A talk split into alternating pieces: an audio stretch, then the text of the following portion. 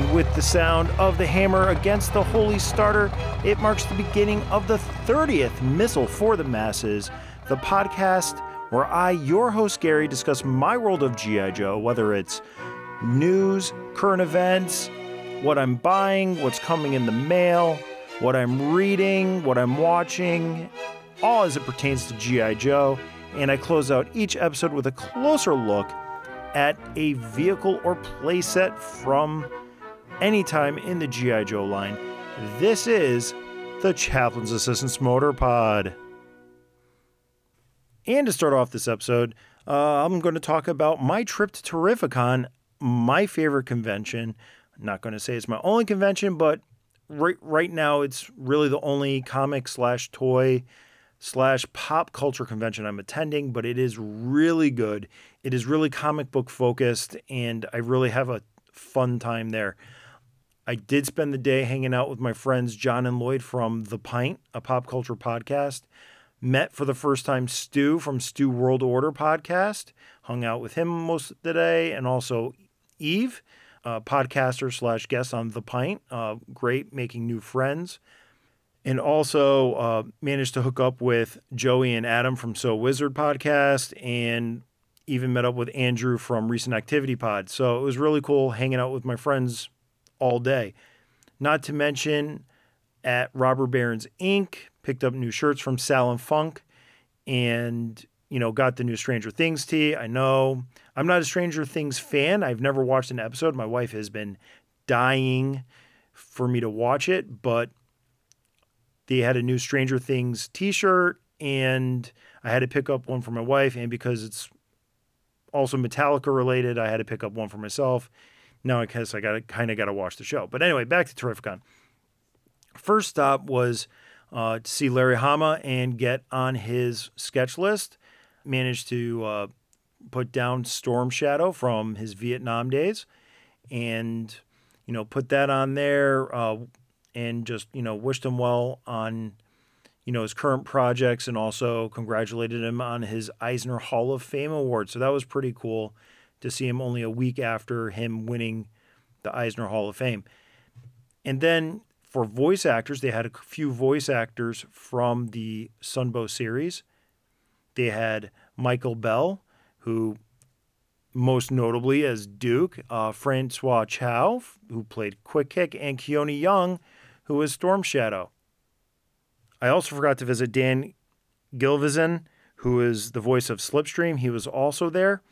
And the other actor that was also from G.I. Joe property was Lady Jaye herself, Adrianne Palicki, who was in G.I. Joe Retaliation. You know, the celebrity thing isn't really the reason why I go. Um, Adrianne had a big line most of the day, and uh, but I did manage to get signatures of from Michael Bell on uh, Saturday Morning Adventures number four, and also on G.I. Joe 52. I managed to get Keone Young over Storm Shadow and Francois Chau over Quick Kick. And uh, it was actually pretty fun. Um, I had a little conversation uh, with him regarding Quick Kick and doing all the bad impressions. So that was it was a really good time. And uh, Michael Bell was also, I mean, they were all really nice. That was really cool getting the signatures.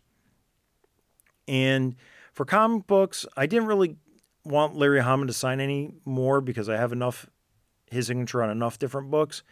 So I did manage to go down to Klaus Janson and get him to sign my G.I. Joe 21 and G.I. Joe 22 because he did the cover for G.I. Joe 22 as well. And obviously, he inked over Ed Hannigan on issue 21. So that really nails down all my signatures there. You know, I picked up the t shirts and then, you know, hung out most of the day, bought a couple back issues. At the end of the day, I get a phone call from Larry's handler saying that my sketch was done. Went back to Larry's booth, paid for the sketch, and he had the two his two new prints. The first print was the cover of the 40th anniversary special, the reprint of issue 21, which was Leialoha's inks over Hama's pencils. So I picked up that. They also had a colored version. I chose the uh, the inked version of that for that print. And then the other print was Camp Greer, which looks suspiciously enough, like a certain fictional military base in Utah. And uh, it was really great to get those as well and wished Mr. Hama, you know, well on his current projects and on Operation Recall. You know, and that pretty much rounded out my day and then, you know, ended up with a Pepe's Pizza.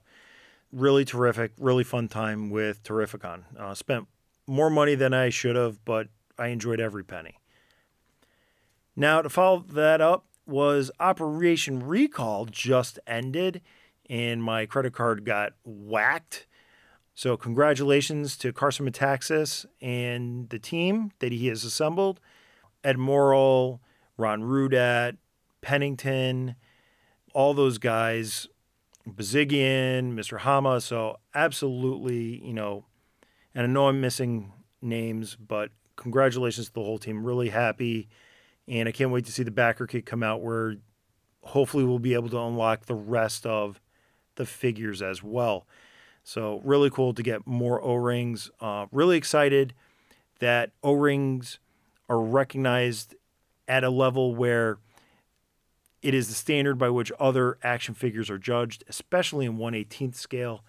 And I maintain that the O ring figures are probably the best toys ever made. There was a lot of imitations, but imitation, they say, is the sincerest form of flattery. So that tells you how right they got it in 1982, 1983 with the swivel arm, 1985 with the ball joint neck. So that's really, really congratulations on those guys again. Can't wait to get them in hand. And that only means that the HISS tank is not much far away for the classified. So, well, I can't wait for to get charged on that, but uh, that's going to be happening in about a week or so. So, with classified um, mail calls, I managed to get my hands on all four of the classified retro uh, Walmart exclusives. I was able to get Gung Ho and Destro before Terrificon, and I was able to pre order Lady Jaye through Hasbro Pulse. Baroness sold out everywhere. And, you know, going into Terrificon and everybody's complaining about the shipping arrangements by Walmart which was kind of funny. So Baroness I found reasonably, let's just put it this way, not destroyed at Terrificon, and I overpaid because I missed I missed the initial ordering window. You know, I took a look at them, and I'll do a quick fire review of all of these because I, you know, it's kind of a full episode today, and uh, just give you some initial thoughts. We'll start off with Destro because he's on the top of my stack. And the big thing about Destro is, you know, you have a little bit different color scheme. Pretty much have the same accessories as the regular issue. Overall, he's a faithful redeco back into a more 1983 aesthetic. They didn't do any remolds for him. You know, he just looks basically like a more affordable version um, with the more muted paint scheme you know, this is one that I felt was there's not enough different with it to make it seem like I needed to buy this. That's about it. You have the, you know, the Star Wars pistol, and then you have his uh, regular sidearm, and you have the briefcase. Not much to it. You know, the gold chain is now a silver chain on his amulet. You know, on the card, you know, it's oversized. It's an oversized retro card. The you can tell that the painting of Destro on the explosion card back is different. It's more modern. It's in the Hector Garrido style, but it's not Hector Garrido. It, it looks acceptable. So, and then on the back, you have the multi language file card, which again is oversized. Not enough of a difference really to make it feel like that if I was to buy this on the secondary market, it would have been worth it for me. I'm still collecting classifieds right now. This hasn't been opened up out, so I can't tell if it has the floppy waist joint or anything, but it's there. Next up is Gung Ho. Now, Gung Ho does have a slightly different paint app. You know, he's more in his retro colors. They also increased the size of his eagle in front of the globe with the knife through the globe. Um, it's definitely clearer on the picture it's again in the Hector Garrido style. This one seems more Hector Garrido ish with touch ups on the legs to mimic the action figure. And, you know, they include a, a grenade launcher, which looks more like what he had in the vintage line. You have the vintage inspired backpack. You have a proper marine cover with the, I want to say the, you know, it's funny, it's Walmart. So it's like, it's not the marine, you know, ball and bird. It's this, you know, the Hasbro reinterpretation of it. So they don't have to pay licensing fees to the United States Marines, or if the Marines would even let them use it. But it is more proper. It looks really good. You know, the vest changed. So they have a new vest. So they actually spent some money changing Gung Ho from his, his 07 number 07 release to this retro card, you know, new head sculpt. This is a figure where, you know, when they did something new with the new vest, I didn't think that the new vest was offensive. So this is a figure where I would probably say you take it off the card and you marry the two figures together to make something unique. I've seen a couple uh, customs. My favorite one was they took the new vest and they painted it into the retro colors and added it to the retro figure. I think that is what I would do personally if I go that route. It's an improvement over the original Gung Ho, but much like my criticisms of the Cobra Commanders, it really, both of them together would make a great one. So, and that's Gung Ho. And next up is Lady Jaye. Now, Lady Jaye is one where they really didn't have to mess with the figure much other than repaint or re- recolor it. It's in a brighter green. And she looks great. I'm not a huge fan of the change in makeup, although it is brighter, and that is nice. I do like the brighter head. I see that you know the the baseball cap is fixed. It has something reminiscent of the airborne wings on the on the baseball cap. It looks really nice. Overall, I like the fact that they fixed the eyes. I like the eyes on this figure a million times better than the original release Lady Jaye. Now, you know, she gets one spear molded in one color with a replacement head. You get a new vintage backpack, a new camera, and you end up with a reuse of the spear launcher from her original, I want to say, number 25 release. I like it. I actually kind of like it a lot. You don't have the bandolier that's on the first issue.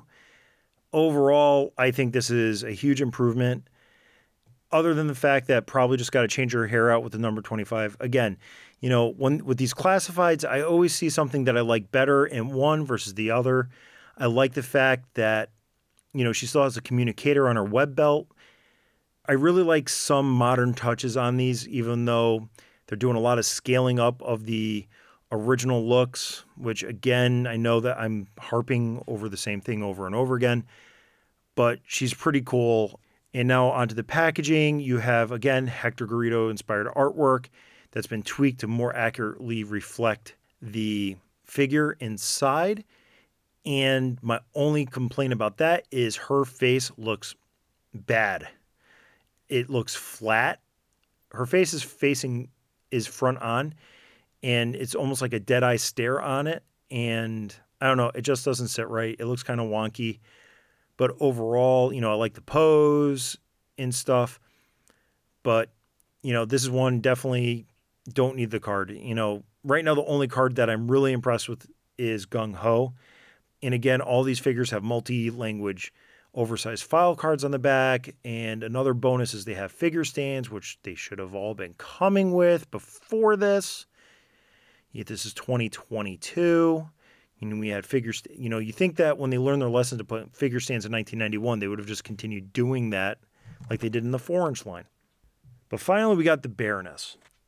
She is a repainted, more muted colors uh, version of her number 13 self that came with the coil cycle.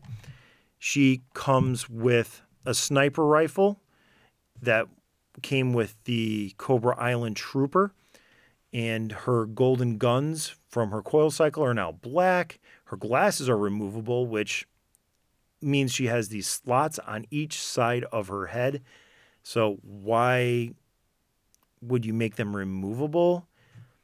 You know, her different shades of black, much like the original Zero Zero release of Snake Eyes, very well appreciated on this figure. I still like the fact that the girls don't have that ab cut like the male figures do. They have a more mid chest swivel like the Valaverse figures.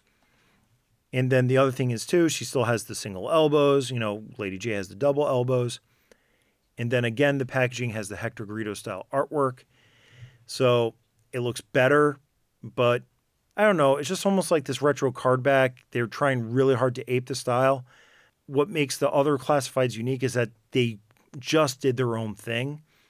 Maybe I know Adam Riches did the Sergeant Slaughter one, but I think his work on the comic covers, doing the action figure covers, I think he should have probably gotten the phone call earlier to do these because he really knows how to nail that fine line and homage. Baroness looks really good on the artwork, but you know the legs look a little thin, especially her right her right leg looks really thin. Overall, though, it just doesn't sit right. That's my quick look at the current four Walmart retro cardback classified releases.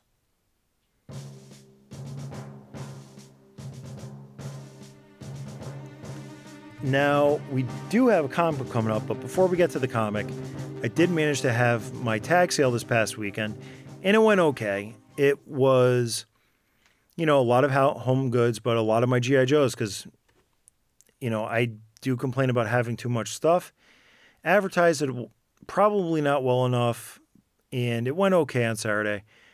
The good thing was, you know, some kids came by and, you know, brought their dads along, and I w- tried to cut super deals for the dads and, you know, you know, take this, take that. Your kid really wants to play with this, go right ahead, take this. You know, don't worry about that. So it was nice. I got rid of some stuff. You know, there was the the guys that come around, they have their cell phones out, they're looking to see what they'd flip, and you know, sold all my GI Joe comics to one guy. You know, I got rid of I had 3 short boxes of comics. Now I'm down to 2 short boxes of comics you know, not saying there was no issues, but overall it went off pretty good. I got rid of a lot of household stuff, and whatever didn't sell in the household stuff just went right to Goodwill. The G.I. Joe stuff, I'd say I still probably have 90% of it, and that all came back down in the basement. Now, with that, with stuff coming back down, I had been, you know, futzing around with the G.I. Joe stuff, and I pulled down a Vamp the other day, a Vamp Mark II, and I noticed that one of the doors was broken. I was like, oh, whatever, I'll figure figure something out later. So I'm bringing stuff back downstairs, and I did have an extra like parts vamp, something I put together with just spare parts that were in my totes, and it had a good door. So all right, so I start replacing the door, and then I realize, well, you know, there's other issues, and then so I've, you know, taken it apart, put it back together again, and fixed the door. And then I'm putting it back up. And then I'm looking at my other Vamp Mark II because I'm keeping two. And I'm like, what's this tape doing around the, the roll bar? And the roll bar was broken on my second Vamp. So a five minute little, let me just switch a door out before I figure out what's going on, turned into probably 45 minutes to an hour of taking three Vamp Mark IIs apart and putting two complete ones back together again, one being nice and super mint, and then the other one being more, you know, 100%, but, you know, uh, an, a minor issue here and there. Uh, mostly the steering wheel had been cracked at one point, but that just means the steering wheel's in there, and then when I jam clutch back in, I'm not super worried about breaking the steering wheel because it's already broken. So we will have that. On that note, that wraps up my World of G.I. Joe for the week. Now, uh, want to take a look, a quick look at G.I. Joe 296, the last five issue arc of A Real American Hero, as it will be published by IDW, ending with issue 300. Now, the creative team, as it has been, is Larry Hama as the writer, artist S.L. Gallant, Maria Keane on inks, Jay Brown on colors, Neil Uyetake letters, Riley Farmer editor with group editor Tom Waltz, and research specialist Diana Davis. Cover A is by S.L. Gallant with colors by Jay Brown, so it looks like S.L. Gallant did again did the inking on it. It is a really cool cover. I like it that you, we have current Snake Eyes throwdown, Sean Collins throwing a dagger at a Crimson Guardsman holding a pistol. And we can see from the reflection in the blade that it is Laura 343. This is reminiscent of that the Incredible Hulk cover where you see Wolverine on the cover, but the Hulk is reflected in Wolverine's adamantium claws. And he's throwing the dagger over a looks like some card game table or a dice game table. And you got the two dice that, you know, look like they're in the air, but they're uh, showing snake eyes. You know, there's nothing really going on in the background. So the background's not interesting at all. So it's simple, but it's that would be my one my one uh, detractor for that cover. It's still solid. Cover B, art by Jamie Sullivan, colors by Raul Angulo and Audrey Sullivan. And this is the interconnected B variant cover that's going to be of it looks like all the Cobra baddies. It's similar to the G.I. Joe one he did earlier in the series. You have an original hiss with 788, which looks mirrored, and you have a Terrordrome in the back. But the funny thing is, I just noticed you see a hiss coming out of the bottom of the Terrordrome with the number 827 on it, and that is not flipped. So that's kind of interesting there. You know, and you have a, a rogues gallery of Cobra and Dreadnoks on the front. You even have Devil's Due, Zanya, and, you know, Zartan and Torch and Buzzer and Road Pig. Don't really see too much. You got some Eco Warriors and Secto Vipers, and you even have that robot from issue number three. You know, Hydro Vipers. I mean, it's a, it's kind of busy, eh, but it's in the, the that Jamie Sullivan style, so that's pretty cool. We have the retailer incentive cover by John Royal and Jagdish Kumar, colors by James Alfredi. It is Outback, Dusty, and Low Light, you know, on the attack. So wonderful work by John Royal. It is nice to see his other stuff besides his pinups. I mean, his pinups are attractive, but he really is a great cover artist. I like whatever he does, always seems to be top notch. And we have an online exclusive cover, which I haven't received yet. And it has Dawn Moreno attacking Laura 343. And you have uh, Dr. Mindbender on there. So, got to get that uh, one soon. My 295 did also arrived this past week, but the box was damaged by FedEx. It wasn't shipped in a comic mailer. The comic was just laid on the bottom of the box and it got completely destroyed uh, reached out to IDW. They will be sending me a new 295 as soon as they can. And uh, do a quick summary of this book. If you want to skip ahead, you know, a few minutes to get away from any spoilers, go right ahead. It starts off with a little flashback to Genghis Khan for five pages before it rolls into the firefight going on since we last left the Joe team as they were confronted by Laura 343 at the end of issue 295.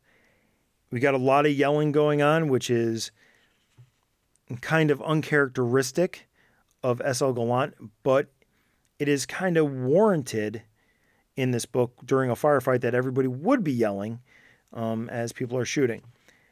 Overall, this issue is mostly going from point A to point B with some sidestepping, you know, with Roadblock and Rock and Roll and Gung Ho trying to come to the aid of Scarlet's team with Dawn and Helix and Jinx and Throwdown. It's really an action filled issue with a lot going, with a lot of fighting going on. However, the plot really is an A to B plot. Uh, what was Mr. Hama trying to accomplish? It's really just to get Serpentor version 2.0 out of the cloning chamber. And I know Mr. Hama knows how to write tighter. His early the early Marvel comic books, some people have told me they are very dense with verbiage, but it is not it's dense, but it doesn't turn into a bunch of talking heads. So it really makes you work hard to follow the comic. However, this book, we're not really following too much because there's a ton of action going on. And, you know, one notable highlight is the fact that there's a night creeper, you know, and he has a gun built into his crossbow. That is kind of funny. And we have the Joes loading up in the pit. And, uh, you know, we get a good view of the incinerators, which we, I don't even know if we've even seen them first before in the comics. It's a simple book. It does a lot to not go far. In some ways, it's like a satisfying action book, but in other ways, it leaves you lacking because it's like, could there have been a way to do more or progress the story further? And I don't know. It's I've read it a couple times and I kind of want to read it again. I just can't put my thumb on my opinion on the book other than the fact that I enjoyed reading it, but I felt like I needed more. I think that's a, been a theme for me the past four or five issues as these come out bi weekly. And I don't want to seem down about them because I do enjoy reading them. And major spoiler alert it ends with the Cobras finally hitting, quote unquote, accidentally the tank, and then Serpentor is freed. The amalgamation of different leaders, but Genghis Khan conquering all.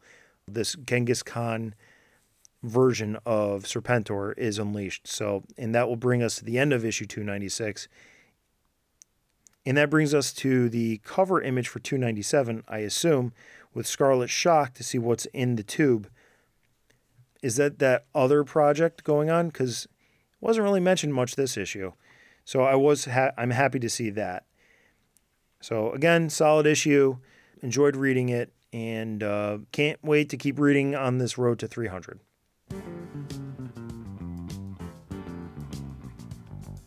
And closing out this episode, we're going to take a look at another personal favorite vehicle, and that is 1990's G.I. Joe Locust. The Locust is a small helicopter from later in the line in the 1990s. I this is one that I did have as a kid. This was a must own for me when I re-entered collecting. So I have my two complete ones now, one with stickers, one without stickers. The Locust is interesting in the fact that it was released twice the same year. The Locust was released as a green and yellow version as part of the G.I. Joe General, a massive base on wheels that I have yet to acquire. But I had the little single boxed version, which came in brown and silver with a blue canopy. And that's the one I'm going to talk about. I like the green version. I hope to one day get that. I actually wouldn't mind owning that separately from the General. Because the General is a vehicle that when I get it, I'm only getting one of. And I wouldn't mind having two of the green Locusts. Because it's small, it's it's almost like the G.I. Joe version of the Fang, but it's an enclosed cockpit. Start off with the colors. Again, it's ma- the main chassis body is brown and the armament, the landing skids, and the tail rotor are silver. You have a transparent blue canopy for the top and the bottom, where the feet, the, where the character's feet go. You know, you have a bottom canopy as well, and you do have the use of a black rotors, uh, two blade rotor, and also a black figure clip. So it holds one figure to pilot it you could fit a figure on each side of the landing skids. So the blueprint's kind of funny. I'll read it off um, as and use that as also a guide to go over it today. the The first thing it talks about is the uh, the rotor blades, which they calls aerodynamic high tech propeller blades. And this is the first thing that I saw and I was like, okay, I just got to read it off this way. You know, it's a helicopter, it's a rotary wing aircraft, and they're making special note to call it an aerodynamic propeller blade, you know, aerodynamic high tech.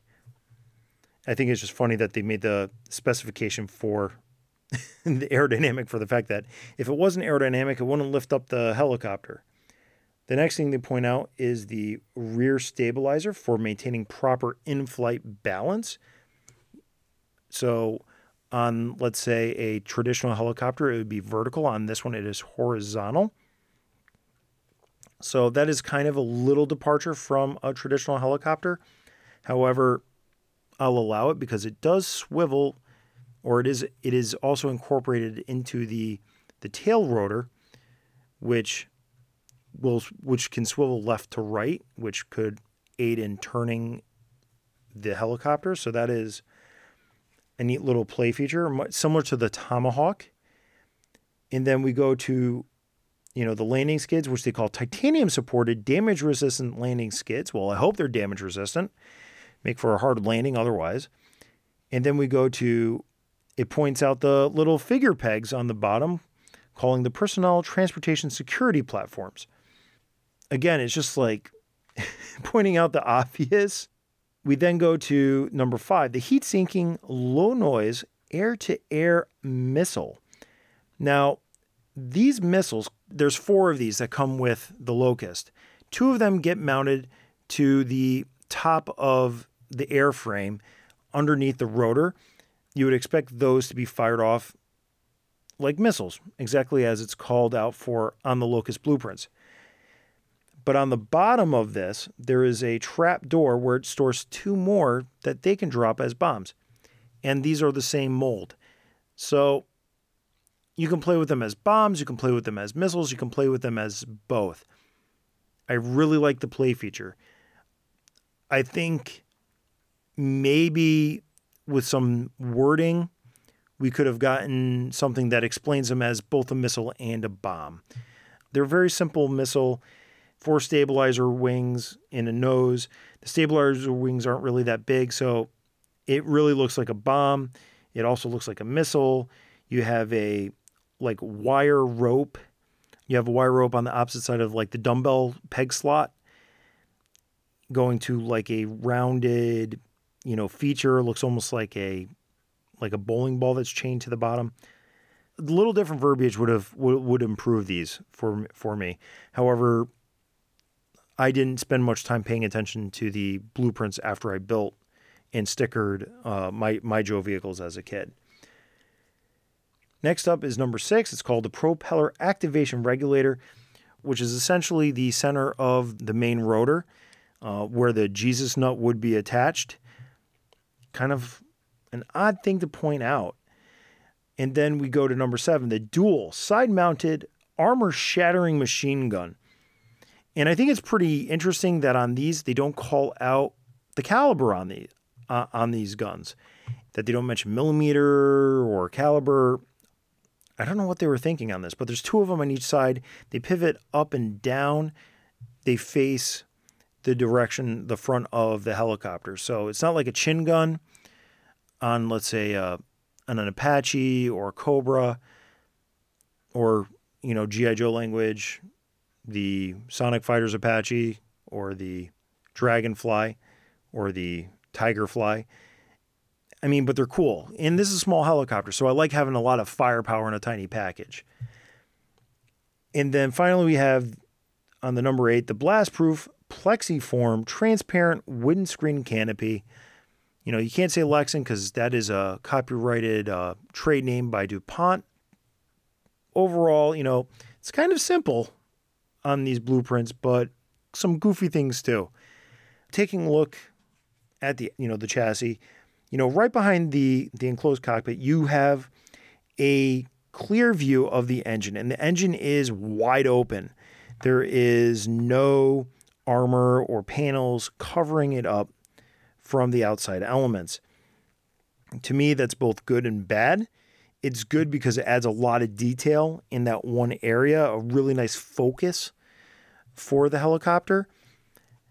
But the bad thing is it detracts from the realism where, you know, molding two covers that could snap over it, be be amazing, you know, add, you know, credence to let's say a maintenance schedule. If that was your play pattern was not my play pattern. I did my missions were very rarely planned and very rarely you know the everything was ready to go all the time ready for a firefight but it's just interesting and just something to think about you know in hindsight um, because this was an inexpensive vehicle when i was 10 i bought it off at the store i can't remember which store i bought it from 10 years old in the 80s where my allowance was collecting nickels at the, at the side of the road and redeeming them for GI Joe money. I get I understand why there weren't panels. And hey, you know what? It allowed me to buy a toy um, and play with it. You know, the trapdoor underneath where the missiles turn into bombs or missiles that only fire downward is a cool feature. It really did. It made uh, you know little bombing runs possible with this with this helicopter. The one thing that this helicopter has always reminded me of is the U.S. Army's Kiowa, which is a scouting helicopter, and it's you know it's a little it's a little thing too, but this seems to be more of like a modern interpretation of it. And when I played GI Joe as a youth, it was my only helicopter, but knowing of the Kiowa and its role in the United States Army, I would use it as that's role where it would go out, scout, report back to the Joes, and then of course it would join the main assault on the Cobra forces as well, because you know I only had I only had that in a you know a couple other minor toys for uh, air support. Who would I have piloting this? As a kid, it was always Flint, the warrant officer. In the comic book, I remember issue 104. You had Wild Bill. I've had one of my extra slipstreams hanging out in it. A lot of Joes fit into this. A lot of era Joes, different eras of Joes fit into this. You know, Hawk, you know, from a G.I. Joeberg video, Paul talked about talking Battle Commander's Hawk in the role of piloting the Locust. And it is, it's a it's a magnificent fit. Other Joes that could fit would be like Falcon. You know, he wouldn't he wouldn't look out of place. You know, Windmill, he has the right uh, specialty as a as a rotary wing pilot. And then you also have uh, guys that are a little futuristic looking. Um, long range fits in this as a hel- as a pilot, even if that's not his MOS. But that helmet looks really cool, and he would look really cool in it. This helicopter blends the line between fantasy and reality well enough that multiple eras fit in. I could put in 1994 Flint in this, and I could put 1985 Flint in this. You know, 1983 Wild Bill, 1992 Wild Bill. We have things at the beginning of the line, middle of the line, and end of the line that just works with this helicopter. And then it just goes to show that, you know, how versatile this little guy is. And how am I going to rate it today? I guess I'll rate it on the zero to five missile to bomb scale and with five missiles to bombs being perfect score and zero being why would you even have this garbage made?